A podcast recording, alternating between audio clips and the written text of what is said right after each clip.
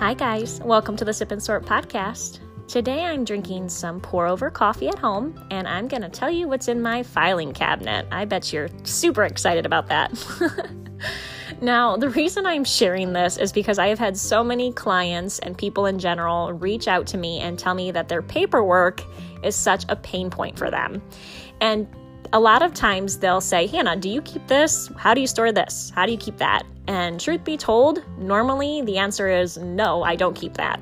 So I thought it would be fun just to tell you the very few things I actually do hold on to. And you're probably going to be surprised at just how minimal it actually is.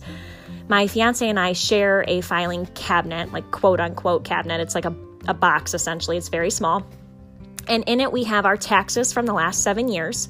Now, I've recently heard a couple times that you do not need to keep your taxes for seven years anymore. I think I've heard three, but I've also not had that confirmed by anyone. So for now, we are still keeping our taxes for the seven years. We have a file with our high school diplomas and my college diploma. We have a, fi- a file with the titles to our cars and our current auto insurance policy.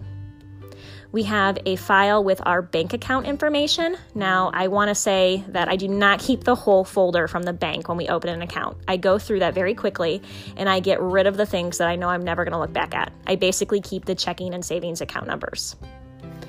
We have a file with our current apartment lease, and then each year when we sign a new lease, we get rid of the old one.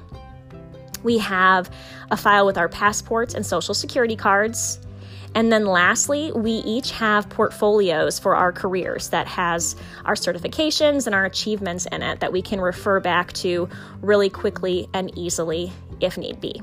Now, I know that your life doesn't necessarily look like my life. You probably have lots of different investments and things that you own, and you might have children. So, I'm not telling you that your filing cabinet should look exactly like my filing cabinet. It shouldn't.